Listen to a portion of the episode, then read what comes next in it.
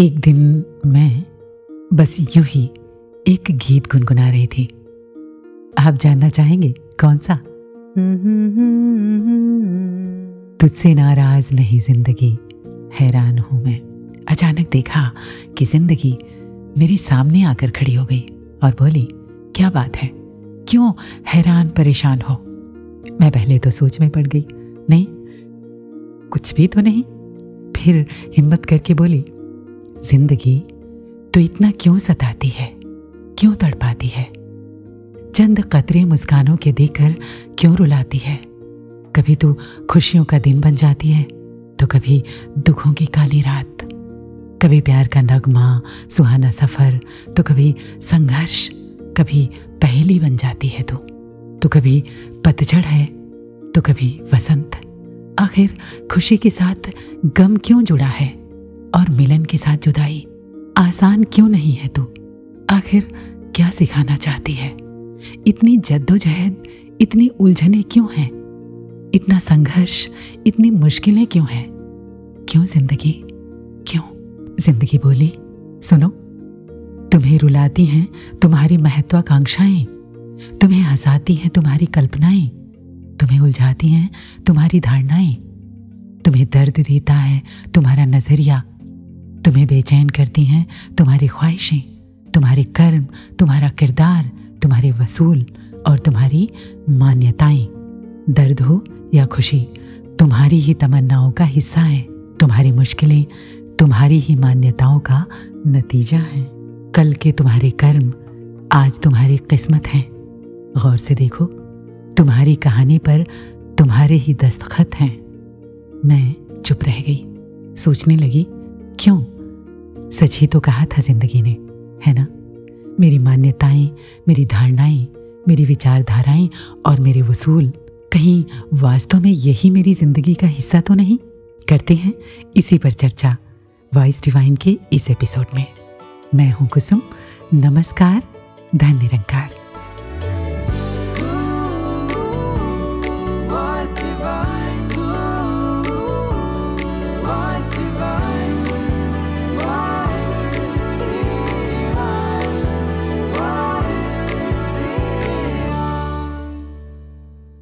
किसी ने कहा है कि जैसी चाहो लिख लो, कहानी अपनी, खाली पन्नों से भरी किताब है ज़िंदगी। लेकिन हाँ लिखने से पहले अच्छी तरह से सोच लेना। फिर मिटने वाला नहीं है। किसी ने यह भी कहा है कि बिना इरेजर के ड्राइंग बनाने की कला है ज़िंदगी। जो मैंने अपने विश्वास, अपनी मान्यताओं, आदतों, वसूलों और कर्मों से एक बार लिख लिया ना, वही मेरा सच है। इसलिए ये ज़रूरी है कि ज़िंदगी में किसी भी विश्वास, मान्यता या धारणा को बनाने से पहले सौ बार सोचा जाए, क्योंकि मान्यताएँ हमारी ज़िंदगी में बहुत गहराई तक हमारी जड़ों तक उतरती हैं। और हाँ ये ज़रूरी नहीं, जो मैंने माना है वही ठीक हो, वही सच हो, वो गलत भी हो सकता है। इसलिए इतनी गुंजाइश रखें कि उसे समय पर और हालात के बदलाव के साथ बदला जा सके। अंडमान की एक जनजाति के बारे में पढ़ रही थी। बहुत सी अजीब गरीब मान्यताएँ हैं उनकी। ये लोग अभी भी सदियों पुरानी सभ्यता में जी रहे हैं। उन्हें नहीं पता कि दुनिया कितनी बदल गई है। इन्हें electricity, TV, mobile phones, internet, हवाई जहाज़ क्या होता है नहीं पता। ये लोग बाहरी दुनिया से कोई संपर्क ही नहीं रखना चाहते। और तो और अगर उनके किसी बच्चे का रंग उनके रंग से मैच नहीं करता ना तो वे उसे मार देते हैं। ये उनके लिए बहुत सहज है। जबकि हम और आप कहेंगे, अरे, ऐसा कैसे कर सकते हैं ये लोग? जी हाँ ऐसा ही करते हैं। और वे बदलना भी नहीं चाहते। उनकी मान्यताओं की जड़ें इतनी गहरी हैं कि वे उसे किसी कीमत पर नहीं छोड़ना चाहते। और हाँ वहाँ जाना मना है। जाने की तो सोचिएगा भी मत, क्योंकि अमेरिका के जॉन एलिन शाओ किसी तरह वहाँ पहुँच गए थे। लेकिन वो ज़िंदा नहीं बचे। जो उन्हें बदलने या उनसे मिलने की कोशिश करता है, वे उसे मार देते हैं। बहुत अजीब रीति रिवाज और मान्यताएँ हैं उनकी, जिनका वो शिद्दत से पालन करते हैं। हमें और आपको ऐसा लग सकता है कि उनकी मान्यताएँ या धारणाएँ गलत हैं, उन्हें नहीं लगता। अब आप सोचेंगे कि वॉइस डिवाइन में इस बार क्या मैं यही सब बताने आई हूँ? जी नहीं, मैं दरअसल ये कहना चाहती हूँ कि ऐसा सिर्फ़ किसी खास जनजाति के लोग ही नहीं कर रहे, बल्कि हम भी ऐसा कर रहे हैं। जी हाँ हम भी कर रहे हैं। हम उन्हें दूर से देख रहे हैं ना? इसीलिए हमें अजीब लगता है। अगर हम खुद को भी दूर से या किसी और की नज़रों से देखेंगे ना तो हमें लगेगा कि हम भी बहुत सारी ऐसी धारणाओं और मान्यताओं में जकड़े हुए हैं, जो बहुत अजीब हैं। सोचने की बात है ना? चलिए, सोच विचार करते हैं पावन अवतार वाली के इस शब्द के साथ।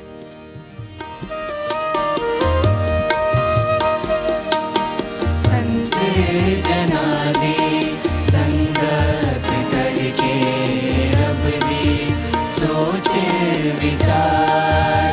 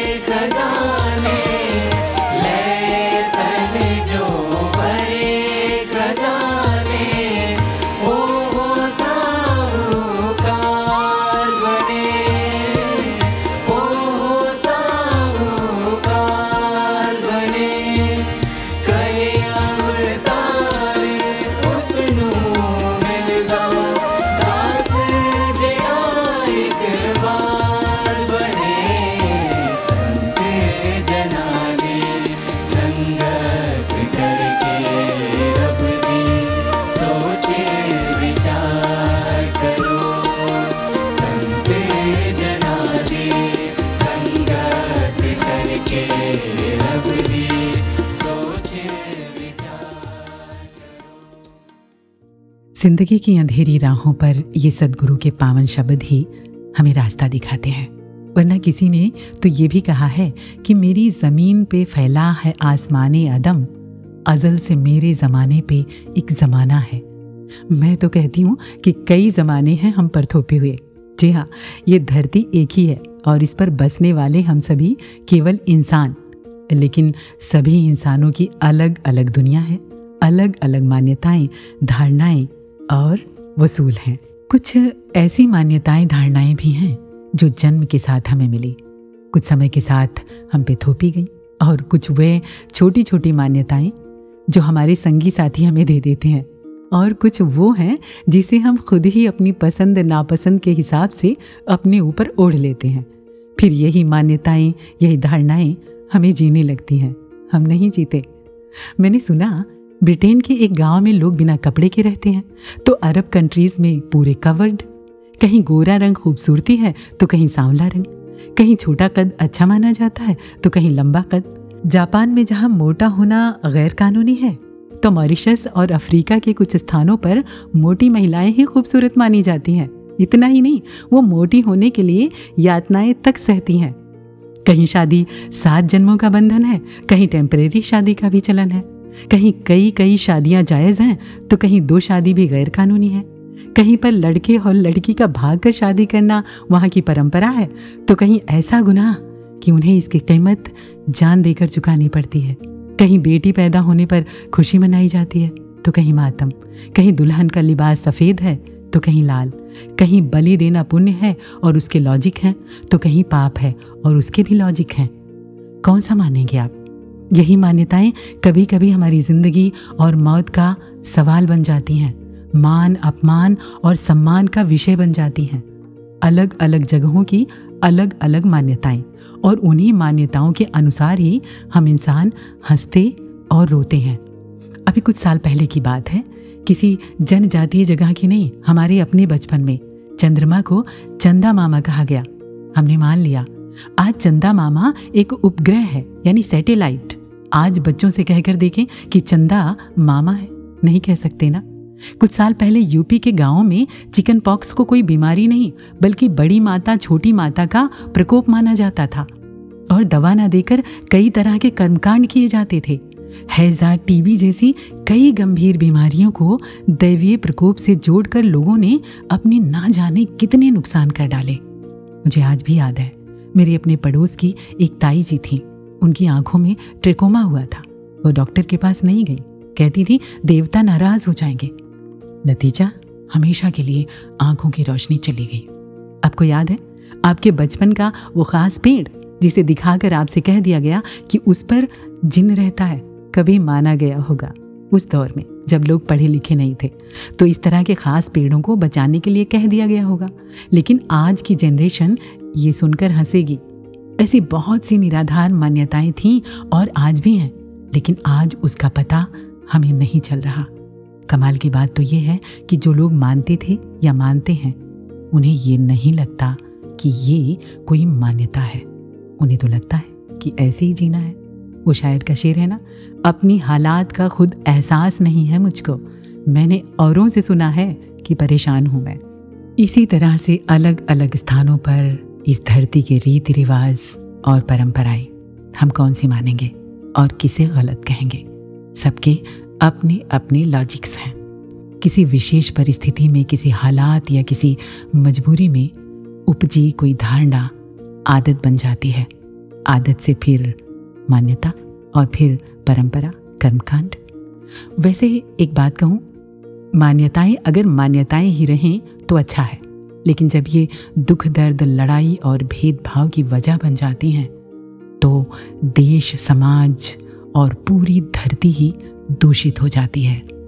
तो गलत, मैं सही, बस इसी बात पर लोग मरने मारने पर उदारू हो जाते हैं। एक सोच बना ली है कि मेरी मान्यता, मेरी ही धारणा सही है।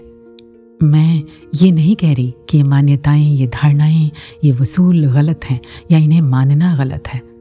गलत पता क्या है? गलत तो वो है, जब हम जजमेंटल होकर लड़ने लग जाते हैं कि साहब, हम तो सही हैं और हम ही सही हैं। दूसरा, गलत। अब जैसे मैं जिस रास्ते से रोज़ घर जाती हूँ, मैं मान लूँ कि बस वही एक रास्ता है, दूसरा तो है ही नहीं। कोई और किसी और रास्ते से जाता है, वो ये मान ले कि बस वही एक रास्ता है, वही सही है। बाकी तो सब झूठ बोल रहे हैं। नहीं, रास्ते और भी हैं। जी हाँ। किसी ने कहा है कि तू शाहीन है, परवाज है काम तेरा।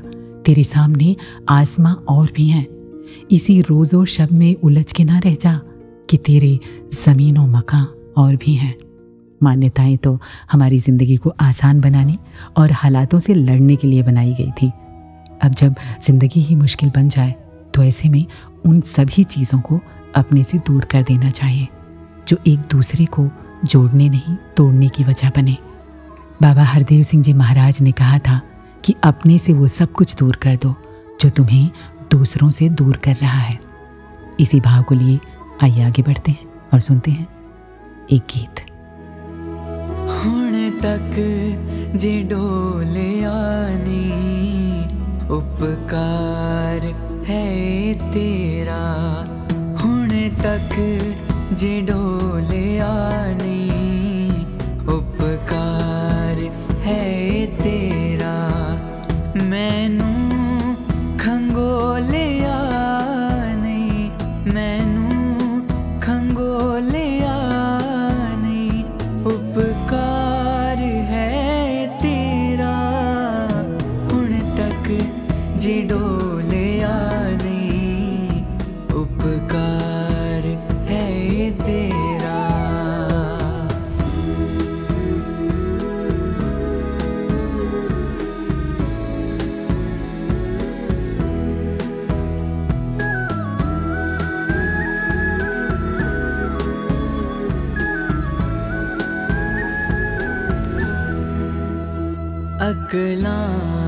लाहया चो कैवा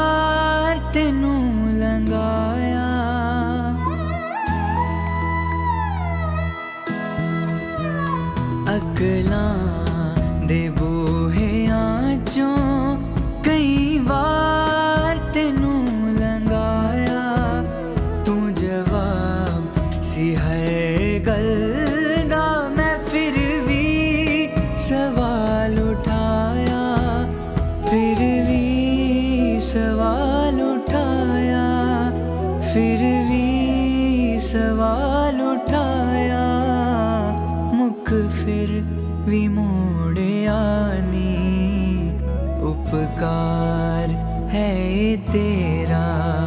मुख फिर भी मोड़े आनी। उपकार है तेरा। वॉइस डिवाइन सुन रहे हैं आप और इस एपिसोड में हम बात कर रहे हैं हमारी मान्यताओं और धारणाओं की। इस पर और रोशनी डालने के लिए, इसे और बारीकी से समझने के लिए आज हमारे साथ स्टूडियो में मौजूद हैं एडवोकेट राज कपूर जी। राज कपूर जी जहाँ पंजाब गवर्नमेंट में एडिशनल एडवोकेट जनरल के रूप में अपनी सेवाएँ देते हैं तो वहीं सदगुरु के चरणों में भी अनेक सेवाओं से जुड़े हुए हैं। गुरमत और भक्ति का भी गहरा अनुभव रखते हैं। राज कपूर जी बहुत बहुत स्वागत है आपका वॉइस डिवाइन में। धन्यवाद जी धन्यकार जी। धन्य निरंकार जी।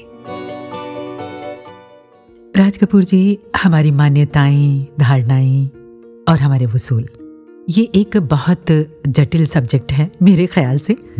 हम आपसे ये जानना चाहते हैं कि ये मान्यताएँ कैसे बनती हैं और कैसे ये हमारे लिए बंधन का भेदभाव का कारण बन जाती हैं। देखिए जो मान्यताएँ हैं वो धीरे धीरे बनती हैं। जिस प्रकार हम अपने परिवार में या अपने समाज में या जिस पर्टिकुलर हम ग्रुप में बिलोंग करते हों उसमें देखते हैं कि ऐसी धारणा का प्रचार हो रहा है। उस धारणा को हम मानना शुरू कर देते हैं। और जब उसको मानना शुरू करते हैं तो हम ऐसा सोचते हैं कि अगर कोई दूसरा इस मान्यता को नहीं मानता तो शायद वो ठीक इंसान नहीं है। तो उसका असर ये होता है कि जब हम अपनी मान्यता को देखते हैं कि किसी दूसरी में उस मान्यता का अभाव है, या वो उस तरीके से नहीं चल रहा, या उस तरीके से नहीं कार्य कर रहा, या उस तरीके से नहीं सोच रहा तो हम ये सोचते हैं कि ये आदमी तो बिल्कुल गलत है और जिस ग्रुप को वो बिलोंग करता है, वो ग्रुप भी गलत होगा। तो उस मान्यता के चलते चलते हमें एक ऐसा दायरा बना लेते हैं कि उस दायरे में हम इतना जकड़ जाते हैं कि दूसरा आदमी जो किसी और दायरे में है, उसकी जकड़न को उतारने के लिए हम तैयार हो जाते हैं कि वो हमारी धारणा को माने ताकि हम एकदम हारमोनियस हो जाएँ दोनों ग्रुप एक ग्रुप बन जाएँ। और हम ये भूल जाते हैं कि जो दूसरा ग्रुप धारणा वाला है, वो भी अपनी धारणा में इतना मज़बूत है कि बल्कि वो ये चाहता है कि हम उसकी धारणा को मान लें। लेकिन ऐसा हो नहीं पाता तो अल्टीमेट क्या होता है कि वो ये चाहता है कि हमारी धारणा को माना जाए। हम चाहते हैं कि वो हमारी धारणा को माना चाहें लेकिन जब वो नहीं मानते तो एक दूसरे में जो क्लैश तक जो नौबत आ जाती है वो समाज के लिए बहुत हानिकारक होती है। फ़र्क सिर्फ़ इतना है कि हम उस धारणा के बंदिश में इतना फंसे हुए हैं कि हम उससे निकल नहीं पा रहे। और अगर किसी कारण से निकल पाएँगे तब हमें लगता है कि ओहो हम कितने नेगेटिव सोच के थे कितना नेगेटिव माहौल हमने क्रिएट किया। काश की धारणा हमारे में नहीं होती ताकि हम आज जो इस पॉजिटिविटी में हो चुके हैं वो शायद पहले हो गए होते अगर वो धारणा नहीं होती। बिल्कुल। और धारणाएँ मान्यताएँ मानना या उन पे चलना गलत बात नहीं है। गलत तो ये है कि जब हम उस पर एक टकराव की स्थिति बना लें हाँ जी हाँ जी। राज कपूर जी ये तो एक पहलू हुआ मान्यताओं का। अगर हम मान्यताओं के दूसरे पहलू की बात करें तो कोई ऐसी मान्यता या किसी की कही हुई कोई बात कई बार हम मान लेते हैं और बहुत गहराई तक अपनी ज़िंदगी में उतार लेते हैं तो किस तरह से उसका नकारात्मक प्रभाव पड़ता है? हमारी ज़िंदगी पर। हाँ देखिए जो हमारी सोच होती है वो हमारे बॉडी को भी प्रभावित करती है। हम शायद इस बात को महसूस नहीं कर पाते। वैसे तो कहते हैं कि a sound mind in a sound body but actually मेरी ऐसी मान्यता है कि a sound body is a product of sound mind बिल्कुल। कि जब विवेक वाला माइंड होता है तो विवेक वाला वो भोजन भी करता है विवेक वाली एक्सरसाइज भी करता है और उस विवेक के कारण बॉडी भी पॉजिटिव हो जाती है। और ये सोच कितनी प्रभावित करती है हमें मैं आपको एक उदाहरण देता हूँ। बिल्कुल। एक बार क्या हुआ एक कपल किसी रेस्टोरेंट में खाना खाने गए अच्छा। तो खाना खा लिया खाना खाने के बाद उन्होंने सॉफ्ट ड्रिंक मांगे। जी। तो वेटर सॉफ्ट ड्रिंक लेके आ गया। तो उन्होंने सॉफ्ट ड्रिंक पी ली। आराम से पी ली कुछ नहीं हुआ। लेकिन इमीडिएटली ना उनका मैनेजर भागता भागता उस टेबल पे आया जहाँ वो कपल बैठा हुआ था हम्म, और उस वेटर को एक साइड में ले गया और कहने लगा आपने इनको ये वाला सॉफ्ट ड्रिंक दे दिया इसमें तो स्नेल था। हाँ, उन्होंने सुन लिया। अच्छा। जैसे उन्होंने सुन लिया उन्होंने वॉमिटिंग कर दी। जैसे उन्होंने वॉमिटिंग कर दी तो उनकी बॉडी भी थोड़ी कमज़ोर पड़ गई बिल्कुल। इतनी देर में एक दूसरा वेटर आ जाता है वो उस मैनेजर को समझाता है सर नहीं जो स्नेर वाली बोतल थी वो मैंने फेंक दी थी ये मैंने उसकी जगह रिप्लेस करके रखी थी। और जब उन कपल को ये पता चलता है तो फिर ठीक हो जाते हैं वो। क्या अब देखो एक सोच एक धारणा कि शायद हमने स्नेल वाला ले लिया तो उसमें उसी में देखो उनकी वॉमिटिंग हो गई और जब ये पता लगा कि नहीं वो स्नेल वाली बोतल तो कोई और थी ये तो हमें उन्हें ठीक बोतल दी वो ठीक हो गए। यानी उस मान्यता के आधार पे देखो कितना हमारा जो जिसम है वो प्रभावित हो जाता है। सच में ऐसे ही मैंने एक खबर पढ़ी कहीं किसी कोर्ट में किसी कैदी को सजाए मौत सुनाई गई और ऐसा आदेश में कहा गया कि उसे फांसी नहीं बल्कि सांप के जहर से मौत दी जाएगी। तो तय समय पर उसके शरीर में पीछे से दो पिन चुभोई गई। तो उस कैदी की मृत्यु हो गई पिन चुभोने से। और उसकी बॉडी के पोस्टमार्टम में आया कि उसकी मौत सांप के जहर से हुई है। यानी उसने पिन को तो देखा नहीं, मान लिया कि सांप से कटाया गया है। और उसकी बॉडी ने वो सांप का जहर पैदा कर लिया। तो हम ये सोच सकते हैं कि मान्यता का असर कहाँ तक होता है। हाँ, हाँ, जब उसकी सोच ऐसा मान ली तो देखो शरीर कितना प्रभावित हुआ। बिल्कुल। आप सही कहते हो प्रभावित करती है। बिल्कुल राज कपूर जी अब हम इसके पॉजिटिव पहलू की बात करें मान्यता के। तो कितनी सारी बातें हमारी ज़िंदगी में जब हम अच्छी बात मान लेते हैं। तो उसका पॉजिटिव असर भी हमारी ज़िंदगी में देखने को मिलता है। है ना? देखिए ये जो मान्यता पॉजिटिव होती है ना उसके इफ़ेक्ट कितने पॉजिटिव होते हैं? मैं एक उदाहरण देना चाहूँगा हाँ जो। बात असल में हुई दास एक बार हरिद्वार की तरफ़ गया। वहाँ पे एक सज्जन ये बात बता रहे थे कहने लगे कि मैं एक बार बीमार पड़ गया बहुत ज़्यादा। अच्छा। हॉस्पिटल में एडमिट भी हो गया। और कुछ दिनों के बाद हॉस्पिटल वालों ने इलाज भी किया लेकिन ये कह दिया कि अब हम पूरा इलाज कर चुके आप ठीक नहीं हो पा रहे। अब और जितना आप ठहरोगे आपका बिल तो बढ़ता जाएगा लेकिन आप ठीक नहीं हो पाओगे तो बेहतर कि आप उनके परिवार को बताया कि आप इसको घर ले जाओ। अच्छा। वो उसको फिर घर लेके आ गए।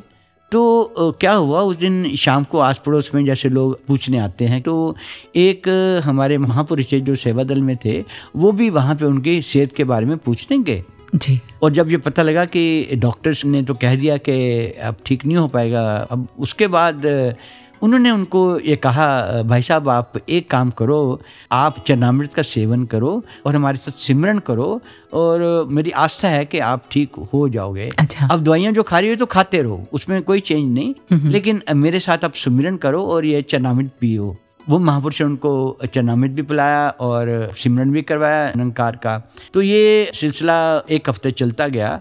और उसके बाद उनकी बॉडी पॉजिटिव होने लगी बॉडी में एनर्जी आनी शुरू हो गई। दवाइयाँ तो वो ही खा रहे थे जो पहले भी खा रहे थे। अच्छा। लेकिन ये मान्यता उसकी कि जब ये मेरा एक मित्र ये कह रहा है तो मैं इसको मान के देखता हूँ और उन्होंने उसको माना। जब उन्होंने मान लिया तो उनकी बॉडी में एनर्जी आनी शुरू हो गई। वही दवाइयाँ जो पहले खा रही थी अब असर करना शुरू कर दिया और उसके बाद देखो ये बात उन्होंने बाद में संगत में आगे बताई यानी कि इतने ठीक हो गए। जी हाँ बिल्कुल। यहाँ पर सोचने वाली बात ये है कि उन्होंने जिनको असर हुआ उन्होंने कितनी गहराई तक उस बात को माना था और उतारा था।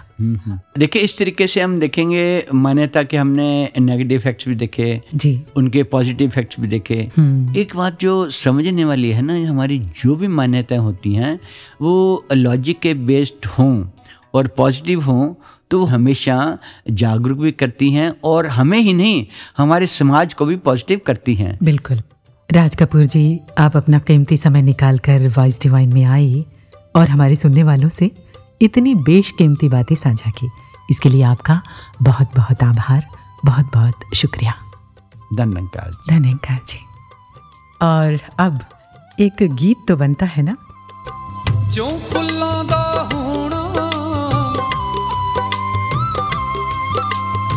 जो फुल्लों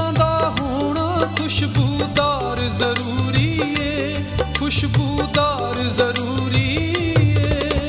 ਭਗਤੀ ਦੇ ਵਿੱਚ ਹੋਣਾ ਇਹ ਤਾਂ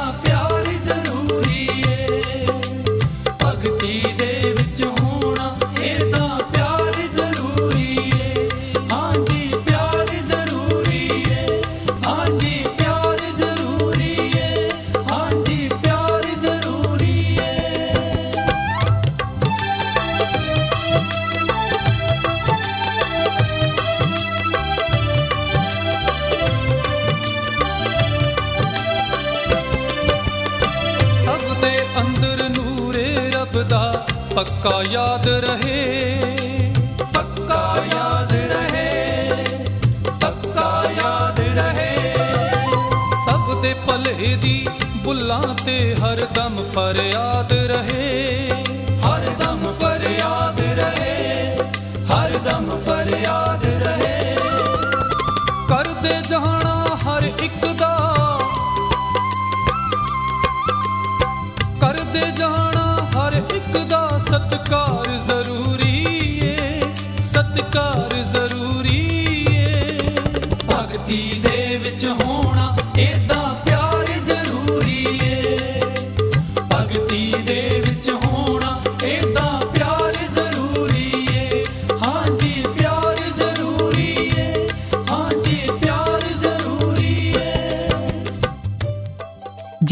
प्यार ज़रूरी है और ये प्यार की मान्यता ही है जो हमेशा से एक जैसी रही है और हमेशा मानने लायक भी रही है। इसीलिए समय के सदगुरु हमें प्रेम पूर्वक जीना सिखाते हैं और हमारा भी फ़र्ज़ यही है कि समय बदलने के साथ जब कोई रहनुमा हमें ये बताए, समझाए कि रास्ते और भी हैं, मंजिलें और भी हैं, संभावनाएँ और भी हैं तो हमें समझ भी जाना चाहिए, वरना ज़िंदगी को हम नहीं हमारे वसूल, हमारी धारणाएँ और हमारी मान्यताएँ जीने लगती हैं। जैसे अभी आपने राज कपूर जी से भी सुना कि किस तरह से इन मान्यताओं का असर हम पर होता है और ये हमारी ज़िंदगी में अपनी जड़ें जमा लेती हैं। हम भूल जाते हैं कि सच्चाई तो दरअसल कुछ और ही है। अभी चंद रोज पहले सदगुरु माता जी ने अपने प्रवचनों में उस बच्चे का उदाहरण दिया जो ये मान लेता है कि उसके पेट में चूहा चला गया है। और फिर उसके साइड इफ़ेक्ट भी होते हैं। जी हाँ दर्द होता है। और जब उसकी माँ सुबह उसे नकली चूहा दिखाकर कहती है कि चूहा अब पेट से निकल गया, तब उसे आराम मिलता है। इसी तरह बहुत सारी बेफजूल की धारणाएँ चूहा बनकर हमारे दिमाग में चली गई हैं। और कमाल की बात तो ये है कि हमें पता ही नहीं चल रहा। मुश्किल तो तब होती है जब इन धारणाओं में पढ़कर हम अपनी पहचान तक भूल जाते हैं। नब्बे के दशक में दूरदर्शन पर आने वाले सीरियल जंगल बुक का वो बच्चा, मोंगली, याद है ना? जो जंगल में रहकर भूल गया था कि वो एक इंसान है। अभी हाल ही में एक कॉमेडी सीरियल में देख रही थी कि कुछ लड़कों को किसी ने कहा कि तुम मेरे पालतू पशु हो, और वो कई दिनों से फिर उसी तरह की हरकतें कर रहे थे। एक दिन जब वो मालिक घर पर नहीं था तो उसमें से कहने लगा कि, काश हम इस बंधन से आज़ाद हो सकते। तभी अचानक उनमें से एक को ख्याल आया कि हम तो पशु हैं ही नहीं। हमारे गले में पट्टा ज़रूर बंधा है, लेकिन हाथ तो आज़ाद हैं। हम इसे खोल सकते हैं। बच्चों के एक कार्टून सीरियल में दिखाया जा रहा था कि एक बच्चा कुछ बंदरों से गिर जाता है। साथ में उसका पेट डॉग है। बच्चा बंदरों से डरा हुआ है और उसका वो डॉग भी डर से काँप रहा है। फिर बच्चा डॉगी से कहता है, अरे तुम क्यों डर रहे हो? डॉगी से तो बंदर डरते हैं। यानी वो डॉगी उस बच्चे के साथ रहते रहते ये भूल गया था कि मैं दरअसल कौन हूँ। इसी तरह बहुत सारी छोटी बड़ी मान्यताओं के बंधन हम भी अपने इर्द गिर्द लपेटते जा रहे हैं। हम क्या देखते हैं, क्या सुनते हैं, क्या पसंद करते हैं? इन सब का असर होता है हमारी ज़िंदगी पर, हमारे हालातों पर। कई बार व्हाट्सएप या किसी और सोशल मीडिया प्लेटफॉर्म पर आने वाला मैसेज भी हमारी मान्यता बन जाता है। और जहाँ हम उसे मानने लगते हैं, वहीं हम बिना सोचे समझे परखे उसे आगे फॉरवर्ड भी कर देते हैं। पिछले दिनों व्हाट्सएप पर एक मैसेज देखा। आपके पास भी आया होगा। लिखा था, इंसान खुद की नज़र में सही होना चाहिए। कमाल है। आप ऐसा मानते हैं? हो सकता है, मानते होंगे, लेकिन मैं नहीं मानती। ये सही नहीं है। हर इंसान अपनी नज़र में सही ही होता है। फिर वो चाहे कोई कानून को तोड़ने वाला ही क्यों ना हो। जी हाँ कौन अपनी नज़रों में गलत होता है भला? वो जो गलत कर रहा है, वो भी खुद को सही ही मानता है। लेकिन इसका मतलब ये नहीं कि वो सही है। अपनी नज़रों में सही होने का पैमाना क्या है? सबका अपनी अपनी नज़रों का अलग अलग पैमाना है। कोई किसी बात को सही मानता है तो कोई दूसरा उसे गलत। है कि नहीं? मेरा अपना मानना है कि हमें अपनी या किसी की नज़रों में सही या गलत होने की फ़िक्र करने के बजाय ये सोचना चाहिए कि कहीं मेरा सही किसी और के लिए गलत ना हो जाए। माना कि हम सभी की नज़रों में अच्छे नहीं हो सकते लेकिन जो हमारे सदगुरु हमें बताते हैं उस पर तो हमें चलने की कोशिश करनी चाहिए ना। इसी संकल्प के साथ आइए जुड़ते हैं आदरणीय अवनीश दुग्गल जी के अनुभव से। If you obsess over whether you are making the right decision, you are basically assuming that the universe will reward you for one thing and punish you for another. The universe has no fixed agenda. Once you make any decision, it works around it. There is no right or wrong, only a series of possibilities that shift with each thought, feeling, and action that you experience. ये पंक्तियां जब मैंने पढ़ी मैं सोच में पड़ गया कि कहीं ऐसा हमारी ज़िंदगी में तो नहीं होता। हम भी कभी ज़िंदगी में ऐसे मोड़ पर खड़े होते हैं, जहाँ दो रास्ते होते हैं और कोई एक रास्ता चुनना एक उलझन सी लगती है। तो मन में एक डर आता है कि कहीं मैं वो रास्ता ना चुन लूँ कि मुझे बाद में पछतावा हो। अब जैसे गूगल मैप्स को ही ले लीजिए। किसी जगह पर पहुँचने के लिए जब हम डायरेक्शंस को फॉलो करते हैं और अगर गलती से कोई टर्न मिस हो जाए तो वो अपने आप डायरेक्शंस को री रूट करके हमें मंजिल तक पहुँचा देता है। इसी तरह, जब हम खुद को निरंकार के भरोसे छोड़ देते हैं तो ये हमारे लिए एक नया रास्ता बना देता है। रास्ता कौन सा चुना, क्या फैसला किया, इस सारे प्रोसेस में ये समझना बहुत ज़रूरी है कि एक डिसीज़न फ्रेश अपॉर्चुनिटीज़ या ये कहें कि बहुत सारे नए आयाम भी खोलता है। और साथ ही I would like to state that it has to be an informed decision making process परमात्मा की दी हुई बुद्धि और चेतनता का इस्तेमाल करना बहुत ज़रूरी है। और इसका एक और पहलू भी है। ज़रूरी नहीं नए डिसीजंस किसी मजबूरी में या किसी परेशानी के समय में ही लिए जाएँ। बहुत बार हमें अपने कंफर्ट जोन से बाहर निकलकर भी ज़िंदगी को और बेहतर बनाने के लिए कुछ नया ट्राई करना या एक्सप्लोर करना बहुत ज़रूरी है। जैसे एक पंछी अपने घोंसले में सुरक्षित तो है, पर इसका अर्थ ये नहीं कि वो कभी उड़े ही ना। उसे परमात्मा ने दो पंख और खुला आसमां, ऊँची उड़ान भरने के लिए ही दिया है। ठीक ऐसे ही इस असीमित परमात्मा में भी ना जाने कितनी असीमित संभावनाएँ हमारा इंतज़ार कर रही हैं। तो trust the process and let life unfold क्योंकि सितारों से आगे जहाँ और भी हैं। ਬਖਸ਼ਣ ਹਾਰੇ, ਸਭ ਨੂੰ ਸੁਖ ਦੀ ਦਾਤ ਬਖਸ਼ ਦੇ ਐ ਬਖਸ਼ਣ ਹਾਰੇ, ਸਭ ਨੂੰ ਸੁਖ ਦੀ ਦਾਤ ਬਖਸ਼ ਦੇ ਸਭ ਹੱਸਦੇ, ਵਸਦੇ ਰਹਿਣ, ਐਸੇ ਹਾਲਾਤ ਬਖਸ਼ ਦੇ ਸਭ ਹੱਸਦੇ, ਵਸਦੇ ਰਹਿਣ, ਐਸੇ ਹਾਲਾਤ ਬਖਸ਼ ਦੇ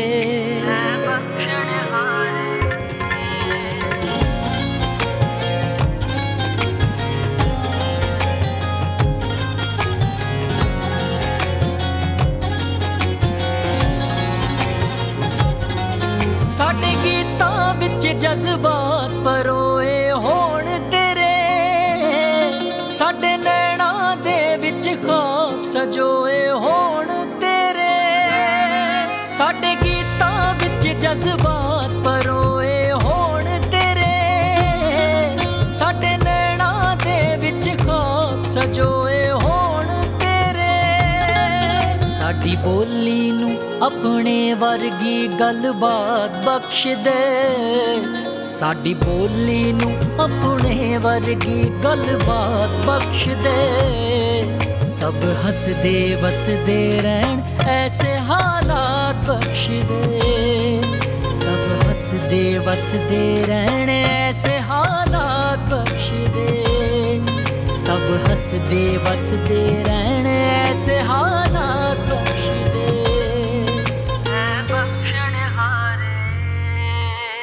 मान्यताओं का ही एक और पहलू। आइए सुनते हैं सविता जी के अनुभव में।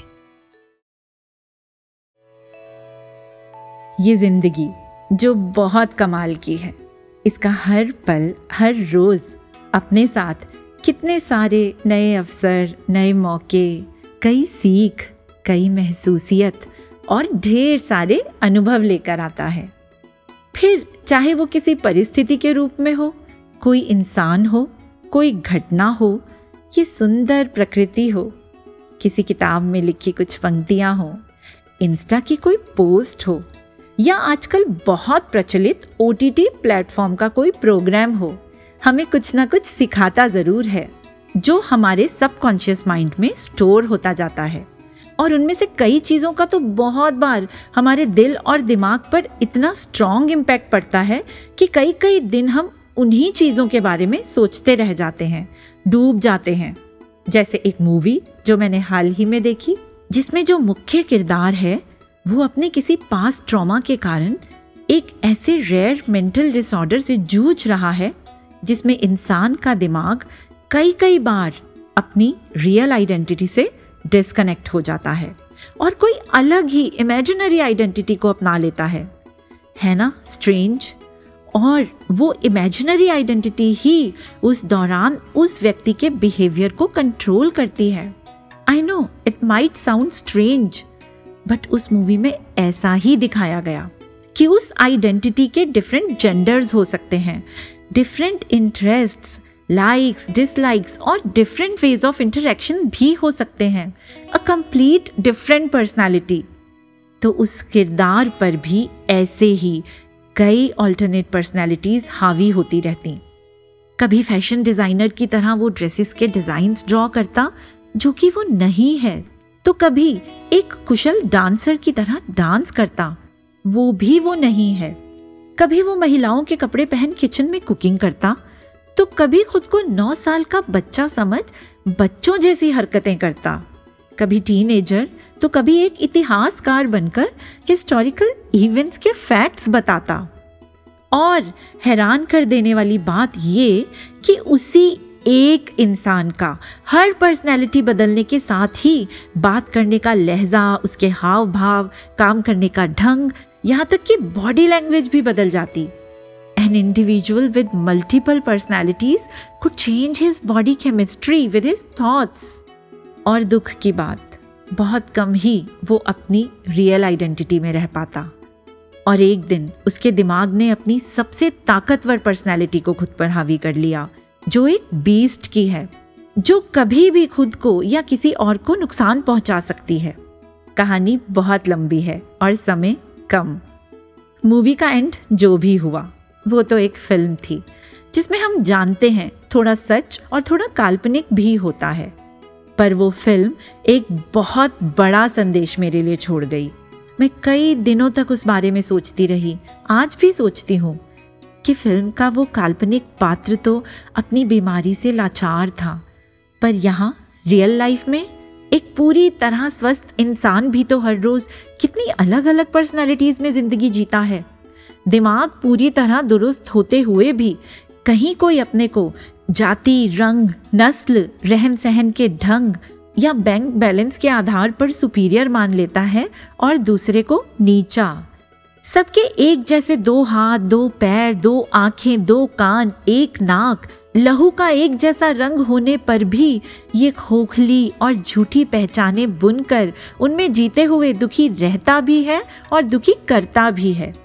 अब उसी इंसान पर जब कभी क्रोध वाला रूप हावी होता है तो सड़क पर जानवर की तरह लड़ता दिखाई देता है, जो वो नहीं है। कभी झूठे अहंकार वाली आइडेंटिटी को ओढ़कर दूसरों को अपमानित करता है। छोटी सी बात पर भी अगर उसके अहंकार को ठेस लग जाए तो मासूमों पर जुल्म करने से भी बाज नहीं आता। कभी जब लालच वाली पर्सनैलिटी हावी होती है तो बड़े आराम से अपनों को भी धोखा देने में गुरेज नहीं करता। कभी मोह का नाम लेकर इतना संकीर्ण हो जाता है कि जिसमें मोह है, जिससे प्यार है, उसका ही जीना मुश्किल कर देता है। कमाल है ना? यहाँ भी तो एक ही बॉडी में कितनी सारी आइडेंटिटीज रहती हैं, जो अपने रियल सेल्फ से बिल्कुल अलग हैं, अपने ही विकृत दिमाग की उपज हैं। देखने वाले दंग रह जाते हैं, कह उठते हैं, क्या ये वही इंसान है जिसे हम जानते थे? या क्या ये इंसान है? इन डिफरेंट पर्सनैलिटीज में जीने वाला इंसान, काश कभी ये भी समझ पाए कि अपनी असली आइडेंटिटी में ना रहना एक डिसऑर्डर है, बीमारी है। अगर अच्छा भला इंसान खुद को कोई धार्मिक या राजनीतिक पद, कोई सरनेम, कोई कुर्सी, कोई डिग्री, कोई खिताब, कोई रिश्ता सिर्फ़ मान लेने से ही बीस्ट तक बन सकता है? तो ज़रा सोचें, अगर कोई असल में जो वो है, जो उसे परमात्मा ने बनाकर दुनिया में भेजा है, उस पहचान में जिए तो वो क्या बन सकता है? ये दिमाग ना बहुत पावरफुल है। इसका कुछ मान लेना ज़िंदगी को सार्थक भी कर सकता है और खुद के ही पतन का कारण भी बन सकता है।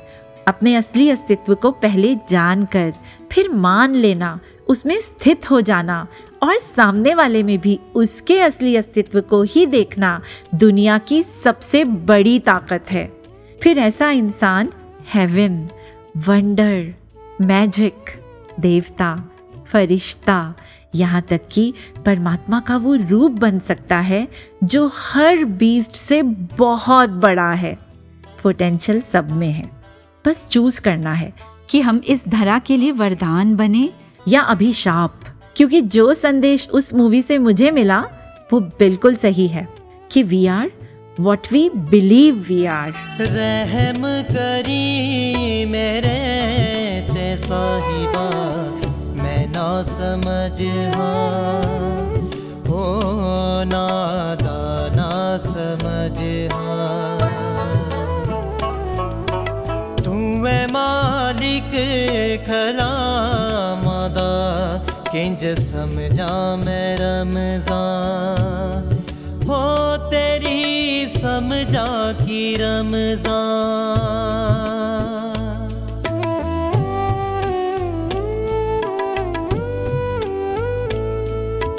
ज़िंदगी मेरी ऐसा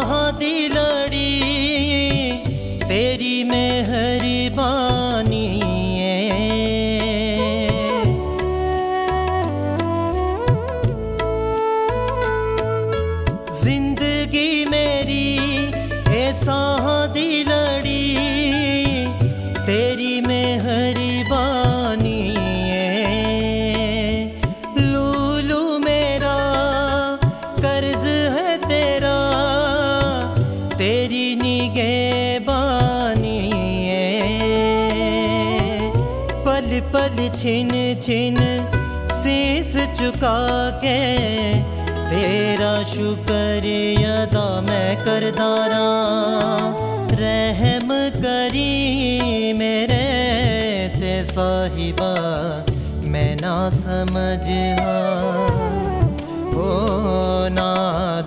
ना समझ तू है मालिक खलामदा किंज समझा मैं रमज़ान, हो तेरी समझा की रमज़ान। ये गीत, ये संगीत, ये खूबसूरत धरती, ये खुला आसमान मिला है हमें जीने के लिए। लेकिन हम अपने चारों ओर मान्यताओं की, धारणाओं की, वसूलों की ना जाने कितनी दीवारें, कितने दायरे बना लेते हैं। और पता है कमाल की बात क्या है? ये दायरे, ये दीवारें हमें दिखती नहीं हैं। बस उसके अच्छे और बुरे परिणाम दिखते हैं। ये दीवारें दीवारें और ये दायरे दायरे ही बने रहें, तब भी ज़्यादा मुश्किल नहीं। ये तो कभी कभी बंदूकें और तलवारें बन जाते हैं। जी हाँ इन्हीं के आधार पर लोग एक दूसरे के खून के प्यासे हो जाते हैं। ध्यान से देखिएगा, जब भी कोई दुख, तकलीफ़, मतभेद, लड़ाई, झगड़ा या युद्ध होता है ना, उसके पीछे कोई ना कोई धारणा, कोई ना कोई मान्यता आपको ज़रूर मिलेगी।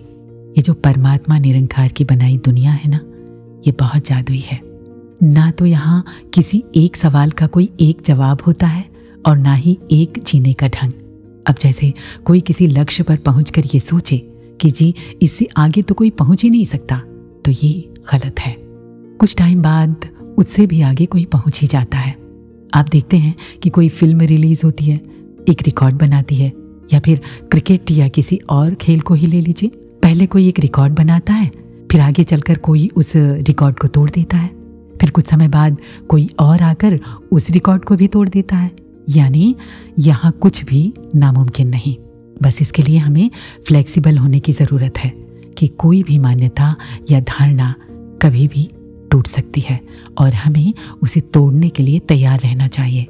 लेकिन होता क्या है कि जब कोई हमारी बनी बनाई मान्यताओं को तोड़ता है तो हम उसकी जान के दुश्मन बन जाते हैं।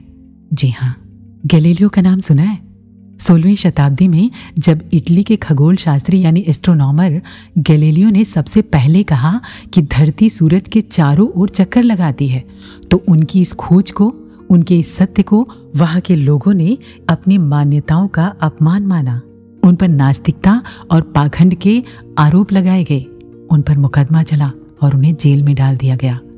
गैलीलियो ने लोगों की बनी बनाई मान्यताओं का खंडन किया था, जिसे लोग बर्दाश्त नहीं कर पाए।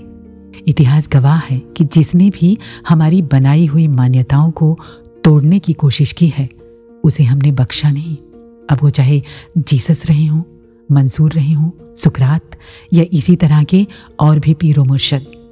दरअसल हमारी गफलत की नींदें हमें बहुत प्यारी हैं और हम इससे जागना नहीं चाहते। जागने पर याद आया कि कुछ दिन पहले एक न्यूज़ पढ़ी, उसमें एक हॉस्पिटल की नर्स रात में मरीजों की वजह से सो नहीं पा रही थी तो उसने पता है क्या किया? उसने उन सब मरीजों को नींद की ओवरडोज दे दी, जिससे वे फिर कभी जाग ही नहीं पाए। ऐसा ही करते हैं हम, उनके साथ, जो हमारी गफलत की नींदों को तोड़ते हैं, हमें जगाते हैं। शायद इसीलिए किसी शायर को लिखना पड़ा कि तुम्हें वसूल तुम्हारे ही मार डालेंगे, ना अपने आप को इनसे अगर बचाओगे। राम जाने।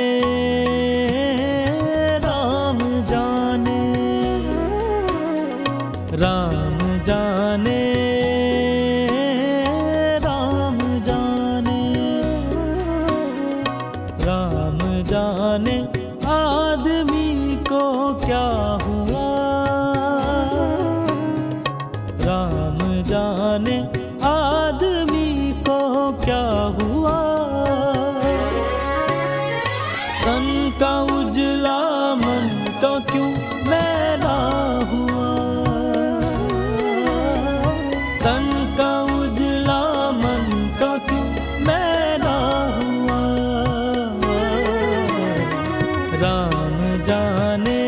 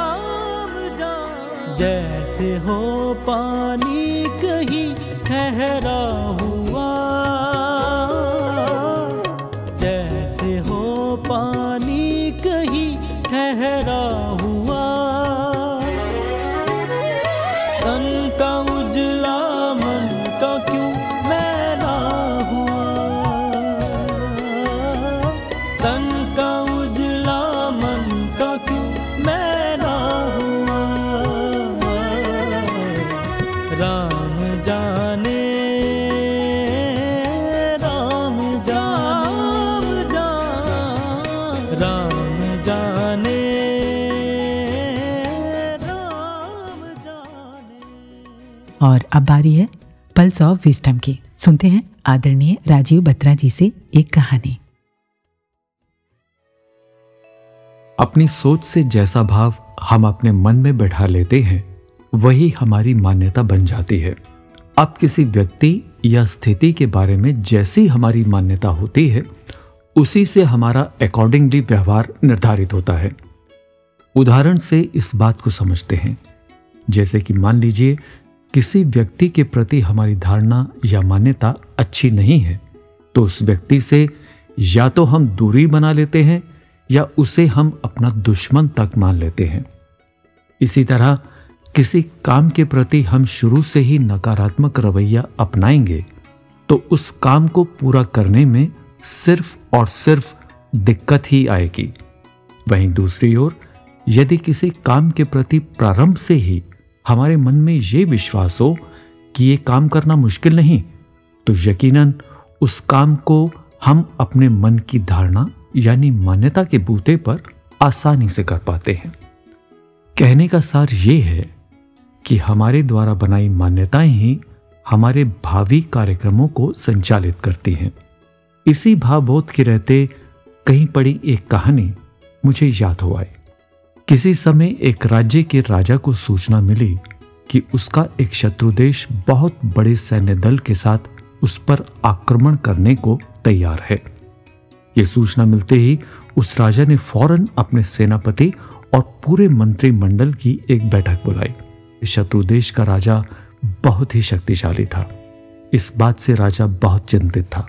लेकिन राजा से ज़्यादा उसका सेनापति ज़्यादा डरा हुआ था। क्योंकि सेनापति शत्रु राजा के सैन्य बल और शस्त्र भंडार की ताकत को अच्छी तरह जानता था और वो जानता था कि यदि युद्ध हुआ तो हमारी हार निश्चित है। और ऐसा माना गया, ये युद्ध लड़ना तो आत्महत्या करने के समान है। तभी उस राज्य के एक संत राजा से मिलने आए। उन्होंने राजा से विनती की कि यदि राजन अनुमति दें तो वे सेनापति के रूप में सेना को साथ लेकर वो संत युद्ध लड़ने जा सकते हैं। राजा को यह सुनकर बहुत अचंभा हुआ कि एक संत जिसने कभी तीर तलवार को हाथ नहीं लगाया हो, वो युद्ध भूमि में आखिर कैसे लड़ सकता है? लेकिन राजा के पास कोई चारा भी तो नहीं था, सो राजा ने उस संत को अनुमति दे दी। सेना के काफिले के साथ युद्ध भूमि की ओर बढ़ते संत एक मंदिर के सामने रुके।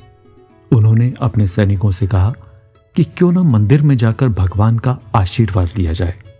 मंदिर पहुंचकर संत ने कहा, अब क्यों ना भगवान की मर्ज़ी भी जान ली जाए कि हमारी हार होगी या जीत। इस पर किसी ने पूछा कि ईश्वर की मर्ज़ी क्या है? इसका हमें कैसे पता चलेगा? इस पर उस संत ने हवा में एक सिक्का उछालते हुए कहा कि अगर चित आया तो जीत और अगर पट आया तो हार। यही ईश्वर की मर्ज़ी है।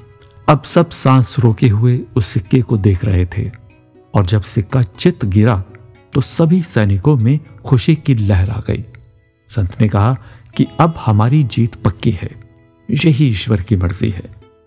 ये देखकर पूरी सेना मानो जोश से भर चुकी थी और विजयी भाव के विश्वास को मन में धारण करते हुए रणभूमि की ओर प्रचंड वेग से आगे बढ़ती है। और आखिरकार उनकी ही जीत होती है। विजय प्राप्त करने के पश्चात जब वे फिर से उसी मंदिर के पास से गुजरे तो संत वहाँ रुके और बोले कि क्यों ना परमात्मा का आभार व्यक्त कर लिया जाए। सैनिक खुश थे और उनका मानना था कि ईश्वर की मर्ज़ी ने ही उन्हें जीत हासिल करवाई थी। इस पर संत ने कहा कि नहीं, ये जीत आप ही के बुलंद हौसलों का नतीजा है। ये कहते हुए संत ने वो सिक्का सभी सैनिकों को दिखाया, जिसके दोनों तरफ़ चित्त का ही चिन्ह था। सो कहने का भाव यह है कि जीत या हार को लेकर किसी भी काम की सफलता या असफलता को लेकर जब हमारी सोच, हमारी मान्यता बदलती है तो उसका परिणाम भी बदलता है। सो मान्यता और मन की अवधारणा से ही हमें मिलने वाला परिणाम निर्मित होता है। सतगुरु ਦੀ ਸੋਚ ਲੈ ਕੇ ਸੋਚਾਂ ਸ਼ਿੰਗਾਰ ਲਈਏ ਸਤਿਗੁਰ ਦੀ ਸੋਚ ਲੈ ਕੇ ਸੋਚਾਂ ਸ਼ਿੰਗਾਰ ਲਈਏ ਦੁਨੀਆ ਸਵਰ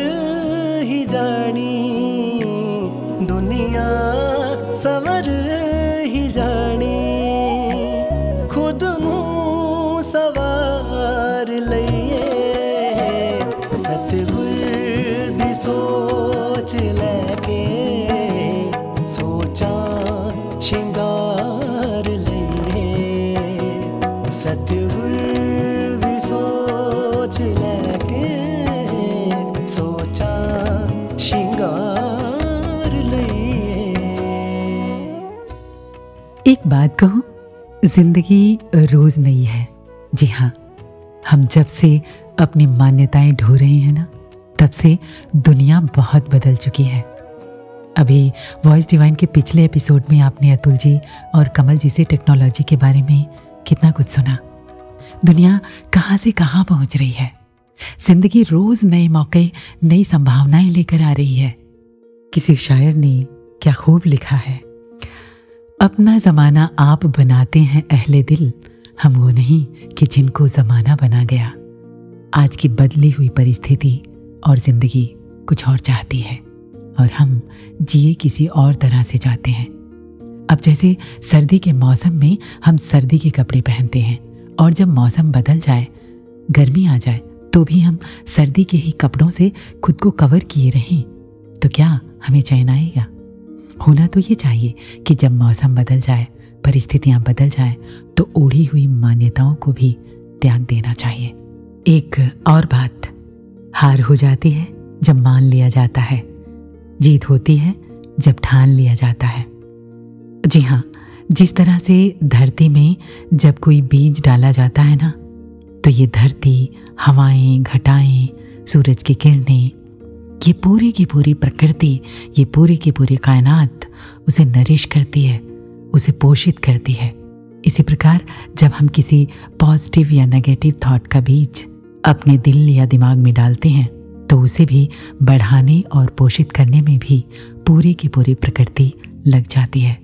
इसलिए भी बहुत सोच समझकर किसी धारणा या मान्यता के बीज बोएँ। एक बात और अगर हमारी जड़ों में ये उतर जाती है ना तो फिर इसे तोड़ पाना बहुत मुश्किल होता है। क्योंकि कोई चीज़ जितनी सूक्ष्म होती है ना, उसे अपने से दूर कर पाना उतना ही मुश्किल होता है। अब जैसे कि कोई चाकू किसी के हाथ में है तो हम उससे वो चाकू नीचे रखवा सकते हैं और वो रख सकता है। लेकिन अगर उस चाकू से किसी को मारने का ख्याल उसके दिल में है तो उसके दिल से वो ख्याल छीनना, उस चाकू को छीनने जितना आसान नहीं है। लेकिन हाँ इतना मुश्किल भी नहीं है कि छोड़ा ना जा सके। महाभारत में एक प्रसंग आता है, जब युद्ध के मैदान में भगवान कृष्ण रथ का पहिया उठाकर भीष्म को मारने दौड़ते हैं तो अर्जुन कहते हैं, केशव, आपने प्रण लिया था कि आप कोई शस्त्र नहीं उठाएँगे।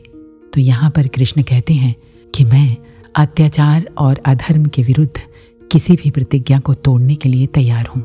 यहाँ पर कृष्ण भीष्म को एक सीख दे रहे हैं कि अगर वो समय पर अपना प्रण तोड़ देते तो ये महाभारत का युद्ध न होता।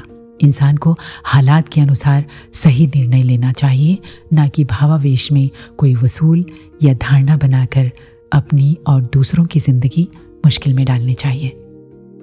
और अगर मानना ही है तो ऐसी धारणाओं को मानना चाहिए, जो हमारी ज़िंदगी को सार्थकता की ओर ले जाए। जैसे शबरी ने अपने गुरु के कहने पर यह मान लिया कि भगवान राम आएँगे तो भगवान राम को आना ही पड़ा। जब जामवंत ने हनुमान से कहा कि तुम समंदर लांग सकते हो, उन्होंने मान लिया और समंदर लांग गए। मीराबाई को उनकी माँ ने कहा, कृष्ण, तुम्हारे पति हैं। और उन्होंने मान लिया। ये तो हुई आध्यात्मिकता की बात। अगर दुनियावी तौर पर भी देखा जाए तो पाब्लो पिकासो की माँ ने कहा, अगर तुम एक चित्रकार बनोगे तो एक दिन पूरी दुनिया तुम्हारा नाम जानेगी। उन्होंने माँ की बात मान ली। परिणाम आपके सामने है। थॉमस एल्वा एडिसन की माँ ने टीचर के क्लास से निकाले जाने पर भी कहा कि मेरा बेटा जीनियस है। एडिसन ने मान लिया। और आज सब जानते हैं बल्ब के आविष्कारक को। अनेक रूप, अनेक पहलू हैं मान्यताओं के, धारणाओं के। तो ऐसे ही मान्यताओं के कई और पहलू से हमें जोड़ रहे हैं ये प्यारे प्यारे कलाकार। आइए सुने रंगमंच से। हे भगवान, मेरा सिर फटा जा रहा है। इतनी गर्मी में भी कोल्ड। वाह भावेश। चाय पीते हैं। अरे आइए आइए भैया कैसे हो? पल्लू भैया चाय बोल के क्या था। तैयार है? आप बोले थे हम लगा दिए लीजिए। ओह मज़ा आ गया। और क्या बात है भैया? हाँ क्या हुआ? ऐसे चाय पी गए मतलब ऐसे सुर। बल्लू भैया, फ़िलहाल चाय का नहीं, नाक का बना हुआ है, सुर। नाक का सुर? हाँ जो काम में तो यही होता है। कानों से तो नहीं होता ना, सुर। अब भैया, कोई दवाई ली का? दवाई का तो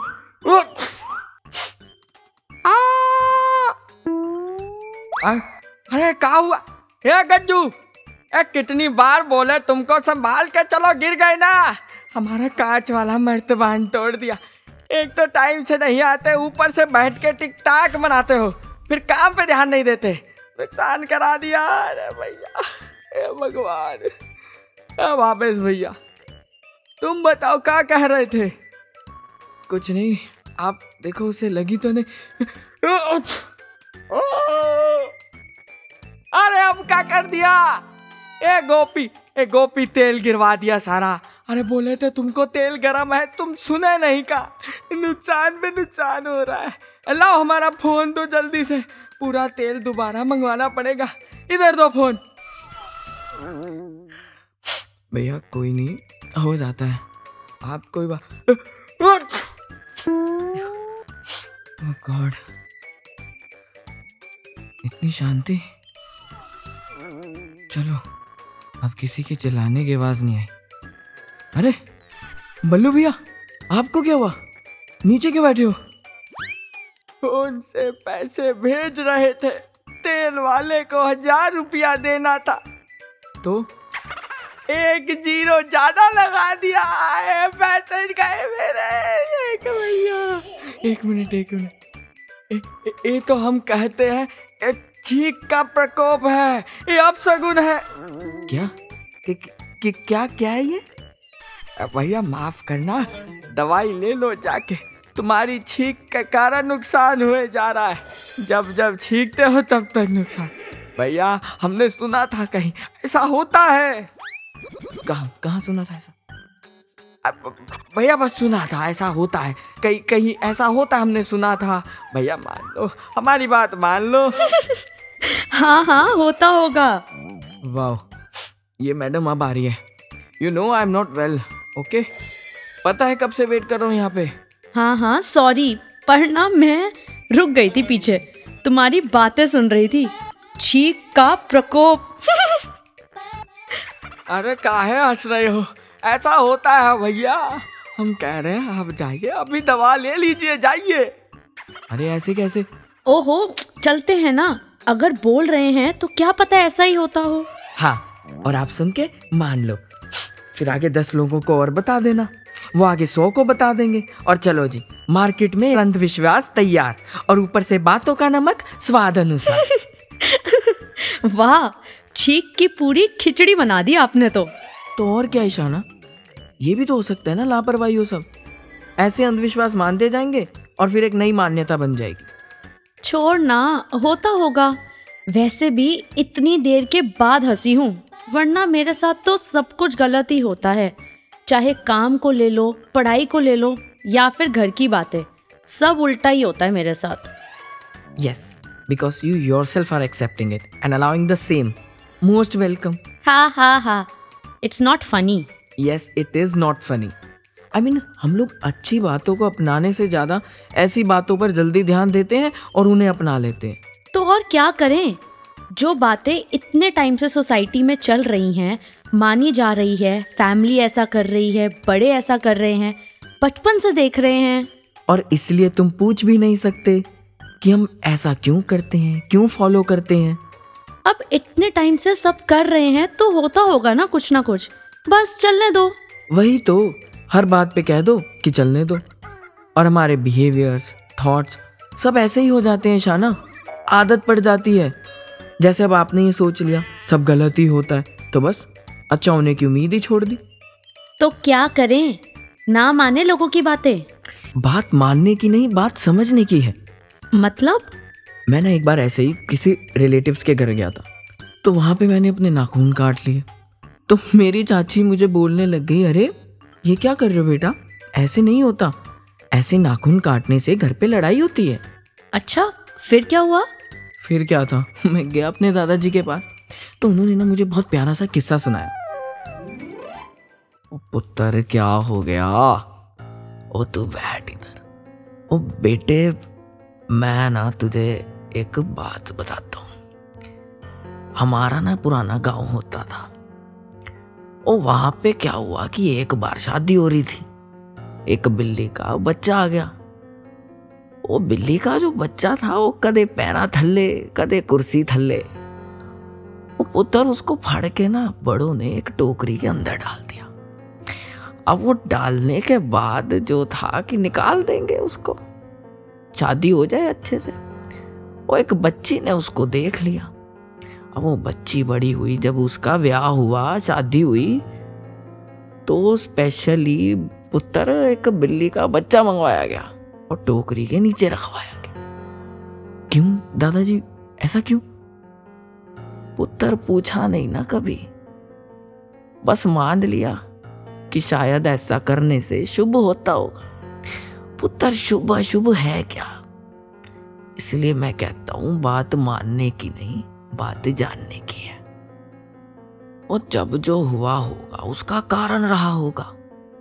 पर हम अक्सर सुनी सुनाई बातें मान के उम्रें बिता देते हैं जी। अब नाखून है। रहा होगा उस टाइम, बिजली नहीं होगी, कटर नहीं होंगे। तो किसी धातु से हाथ गलत ना कट जाए, इसलिए बोला होगा। इसलिए पुत्र, मैं फिर कहता बात मानने से पहले जाननी ज़रूरी होती है। हम्म तेरे दादाजी ने तो सही बताया। आई I मीन mean, मैं सोच में पड़ गई। हम्म good for you at least अब ये छींक का प्रकोप तेरे ऊपर नहीं आएगा। हाँ हाँ। और ना मुझे भी बार बार आई थिंक कंप्लेंट कर देना बंद कर देना चाहिए। इतना घुटन सा फील हो रहा था। मतलब डर सा बना लिया था मैंने अपने अंदर। अच्छा अच्छा सोचो। रीजन दो खुद को भी और उन्हें समझो। ये सब बहुत ज़रूरी है लाइफ में कि हम जो भी करें उसे सिर्फ़ मानकर नहीं जान कर। करें। सही कहा। ओ गॉड क्या हुआ? चीख का प्रकोप! मुझे तो भूख लग रही है। अब कुछ खाना पड़ेगा। आ, चल चल। नौटंकी कहीं। सूफी फकीर रूमी ने कहा कि आप उड़ने के लिए पैदा हुए हैं। जीवन भर रेंगना क्यों चाहते हैं? बहुत सारी संभावनाएँ हैं हमारे पास। परमात्मा होने के लिए पैदा हुए हैं हम। किसी प्रकार की मान्यताओं धारणाओं उसूलों या जिद के लिए ये ज़िंदगी बहुत छोटी है। बाबा जी ने बार बार कहा कि एक उम्र भी कम है मोहब्बत के लिए। तो चलो, इस उम्र को बिताया नहीं, जिया जाए। शैलेंद्र के शब्दों में कहूँ तो तू ज़िंदा है तो ज़िंदगी की जीत में यकीन कर, अगर कहीं है स्वर्ग तो उतार ला ज़मीन पर। हमारे कारवां का मंजिलों को इंतज़ार है, ये आंधियों, ये बिजलियों की पीठ पर सवार है। जिधर पड़ेंगे ये कदम, बनेगी एक नई डगर। तो ज़िंदा है तो ज़िंदगी की जीत में यकीन कर। इसी संकल्प के साथ आइए, दिव्य गुणों की ओर चलें, असीम अनंत की ओर चलें। जहाँ झूठी और खोखली मान्यताएँ ना हों, जहाँ प्रेम का, मिलवर्तन का, श्रद्धा भक्ति का खुला आसमान हो। हम अपने मुर्शद की वो मान्यताएँ अपनाएँ, जो नफरत की नहीं, प्रेम की वजह बने। तोड़ने की नहीं, जोड़ने की वजह बने।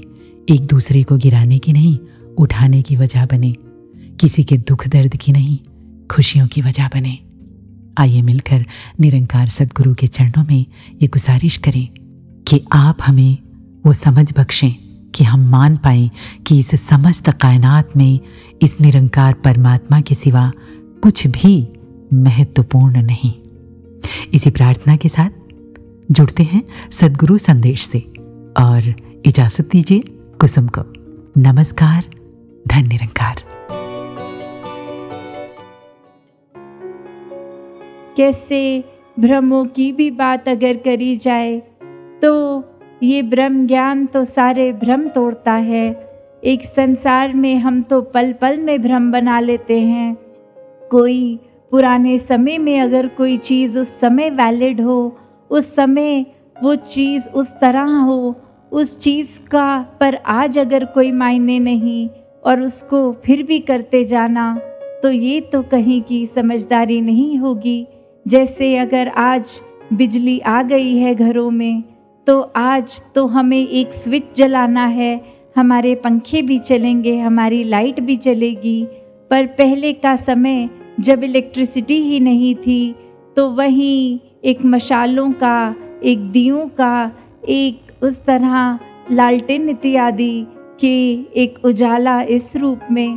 पर आज अगर घर में लाइट है तो भी हम कहें, नहीं, वो पुरातन समय का ही ठीक है। एक होते हुए भी प्रयोग ना करें तो वो तो समझदारी नहीं है। उसी तरह कितने ही ऐसी चीज़ें होती हैं, जो सिर्फ़ हम इसलिए करते चले जा रहे हैं चाहे आज उस तरह वो बात वैलिड ही नहीं है, फिर भी एक अंधविश्वास बना चुके हैं।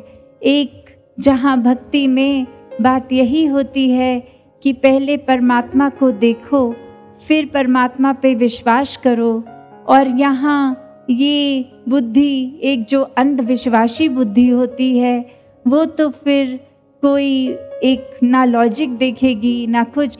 ये जो शब्द अंधविश्वास होता है अंधा विश्वास और यहाँ तो परमात्मा के दर्शन एक खुली आँखों से करने वाली बात, एक चेतनता की बात तो क्या एक किस तरह अपने जीवन में विश्वास और अंधविश्वास इसके बीच में जो वो फाइन लाइन है, उसको कैसे उस रेखा को कि इस तरफ़ पूर्ण विश्वास और इस तरफ़ अंधविश्वास तो कहाँ, किस तरह, किस पल, किस तरह जीना है?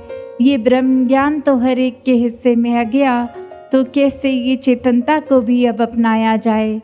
इस चेतनता के साथ हर पल जिया जाए।